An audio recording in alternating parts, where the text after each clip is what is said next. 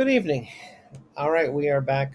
Uh, week two, podcast number two for EDUC 560 with Dr. Bryant. Uh, this is Jason Nash. And uh, this week, we're going to cover just a couple topics. We're going to talk about the where to method from Wiggins and McTighe. Uh, we will talk about questions. We will look at an article from Jackie Walsh that was part of our reading uh, this week. Uh, article entitled Students Learn from Inquiry, Not Interrogation. Uh, broken down in a couple different sections about students being at the center of the questioning, uh, partnering with students, what is the point of the questions, who will answer those questions, and how does the teacher handle those awkward silences. Right, so all of those will be talked about tonight, as well as back pocket questions. Uh, we looked at a YouTube video. Uh, for a science lesson being done using the the method of back pocket questions. So uh, why don't we just delve right into the work this week? Uh, this week I thought it was pretty pretty straightforward. Um, a lot of things are brand new again. Uh, EDUC is uh, certainly throwing a lot of things at me that are completely new, but we're going to delve into them and we're going to uh, we're going to learn. So, first thing, uh, we are going to refer back to our UBD text, the expanded second edition from Wiggins and McTighe. We're going to be in chapter 9. And in chapter 9, we're going to talk about the WHERETO elements uh, that happen in instructional planning. Now, when we say WHERETO, basically that's an acronym. All right, so let's break that down. Where to? W H E R A T O. So the W, the W is the where and the why. Where and why. And then we're going to delve into it a little bit more. Uh, H is the hook and the hold. So where and why, hook and hold. E uh, can be enable, explore, experience, equip. R, it's going to be reflect, rethink, and revise. And then we get to the second E, and that will be evaluate the progress. T, tailored and personalizing the work. And O, optimal, organized for optimal effectiveness. All right, so that sounds good. So let's just break it down a little bit and talk about what Wiggins and McTighe are talking about here. All right, so the W, uh, to better honor what we at some level already know, WHERETO highlights the key considerations straight out of the book, okay? The W is going to be the where and the why. Where are we headed? Where have we come from? Why are we headed there? kind of gives this student, as well as the teacher, gives them a little roadmap. Okay, where are we? Why are we? Where are we going here? Where and why? And we want to make sure that we lead them down the road to some purposeful work. The H is the hook and the hold. I like the hook and the hold. The hook and the hold. When we talk about the hook and the hold, uh, we are trying to get those powerful, thought provoking hooks uh, that will engage our learners to strive for the big idea. Then we go to explore, enable, experience, equip. A lot going on here. A lot going on here. So as we go through the book, I'm looking at the E explore, experience, enable, and equip. We're going to explore through our experience, equip for performance. And as we do that, again, we're helping the student get back to that big idea. That, I, that's the part I want to make sure that we're always sticking with here. The where, the why, the hook, the hold, the explore, the enable, experience, the equip. Everything is getting it back to the student so the student can get those big ideas and they can nail them. All right. So all of these things when the WHERETO, getting back to the student. Don't lose focus of the student here. All right, now we get to the R. Reflect, rethink, and revise. Reflect, rethink, and revise. Students will be guided to rethink their understanding of important ideas. But how will they do it? That is up to the teacher. How will the students be encouraged to reflect? How will they be encouraged to rethink? And how will they be encouraged to revise? Again, falls back on the teacher. All right. How do we get them to rethink, revise, reflect towards the big idea? Now we get to some higher level.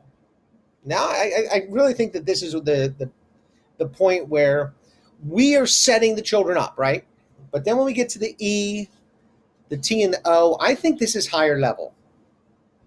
All right, and this is this is my first run through with it, but the E is evaluate the work and evaluate the progress. So I think what has to happen here is the student and the teacher have to stop. They have to settle down. And they have to they have to start asking some questions like how are things going? Um, what's working? And what's not working? What will need adjustment? So what do we do now? All right that's the evaluation and that's going to be student and teacher and i think we're going to get to that point by the use of higher level questioning all right, when we get to this, when we get to this E, the T, and the O in this acronym, I don't believe that you're going to use level one questioning here whatsoever. You're going to be moving on. Now we've conquered the E, and now we're at the T. Tailor and personalize the work. Tailor and personalize the work. So now we've kind of molded everything. We've gone back, we've done that evaluation. Now that we've evaluated, how am I going to differentiate the instruction to accommodate the various developmental needs, the learning styles, the prior knowledge, and the interests of the students that are in my classroom? But remember, I'm doing that, but I also have to keep in mind what the big, what the larger learning goal is during all of that. Okay. So I think really after the E is when you really drive the lesson home after we've done the evaluation, now we've tailored it. And then the final part would be the O. The O is to organize for optimal effectiveness. Organize for optimal effectiveness. And that's the point where we gather all the information, we clean it up, we polish it, and then we that then we see did the student meet or reach the learning goal. All right, so that's the WHERETO. Uh, I, it's a lot. It's a lot of information. Again, chapter nine in the UBD book. But again, uh, planning for learning. I just think it's a phenomenal resource. So, although it's only my first time going through it, uh, I just wanted to point out to everybody chapter nine. Um, use it. I know that I've uh, bookmarked it already, and um, looking at the WHERETO, I'm going to I'm going to keep that nice and handy. Now, we wanted to follow that up with in lessons using the WHERETO, where will I pull out the lower level questions? Well, I, I wanted to focus this two ways. Where would I install the lower level questions? And where would I take out lower level questions? And again, I don't think there's one specific answer for this, but what I do think is as you get higher, as you get through the WHER, I think you sprinkle in some lower questions in there just to build up the confidence, build up the stamina of the student. So uh, if I'm looking at it through the lens of my kindergarten, I do have to pepper in some lower level questions. But once we get to that reflect, rethink, and revise, I better start dropping those one, two DOKs out and start raising up the uh, the, the intensity. Because after they've evaluated and we get to the tailor and organize, I think at that point you need to be at a higher level with the DOK. Okay. So there I think there is a point where you're going to use those lower level questions, but I also feel that there's a point where you have to take them out. And if you're asking me to draw a line in the sand somewhere, I would say I would do it at the E, where we do the evaluation of the work. You may have a difference of opinion, and that's okay. All right. Now, the next thing I wanted to look at was uh, Dr. Bryan had asked us to look at a Jackie Walsh article. Uh, really nice article. Uh, the article, again, it's called Students Learn from Inquiry, Not Interrogation. Doesn't that sound good? They learn from inquiry, not interrogation. And if you think about it, it's right. If we ask them to explore, if we ask them to think, if we ask them to open up their mind, they probably will learn. But if we interrogate them and just ask them a battery of questions, one after the other, I'm not sure who's learning when when you question and answer like that. And we're all guilty of it. I know I'm guilty of it. Um, standing in front of the class, asking questions that they already should know the answer to, uh, and just plugging along. There's a there's a place and a time for that, but I think the inquiry is probably where the learning is going to take place. So in uh, in her article, in Walsh's article from uh, 2017, she talks about the students being at the center of the questioning. I think that makes sense, right? Um, and keeping in mind the student, not all students are alike. So we have to prepare a question, we have to present a question. And then somewhere along the line, and I saw this is where a tie in with the back pocket YouTube video comes in. There's a really nice graphic in the Walsh article. looks like a pentagon. And it says partner with students. So similar to the back pocket, the teacher kind of focuses the group. And in Walsh's article can focus the student. You partner with the student, you you focus them. Teacher prepares a question teacher presents the question. So just like in back pocket, the teacher is going to focus the group, and then the teacher is going to pose a question, pose a problem, which in turn prompts thinking of the students. The students working together are going to come up with some responses. At that time, when you focus, when you get the response, when you get the response, well, that's when the teacher has to go back at the student and not just accept it, but the teacher goes back and ex- asks the students to explain the significance of what they are learning or explain the significance of their answer. Not just, okay, it's right or it's wrong. How do you know it's right? How do you know it's wrong? Why do you think it's right? Why do you think it's wrong? And then you walk away. And again, you let the students work with each other on that. And then at the end, you get up to the point where you focus the group again and then you pose a question and you leave them. You leave them with a question.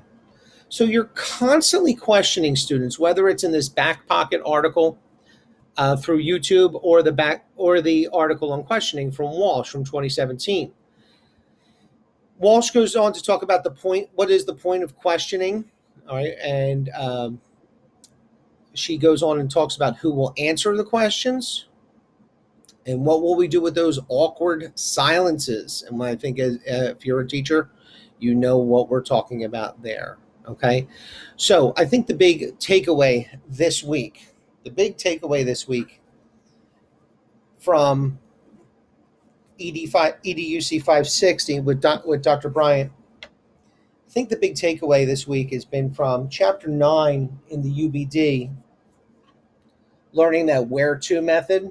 Again, first time I've looked at it, but uh, makes a lot of sense.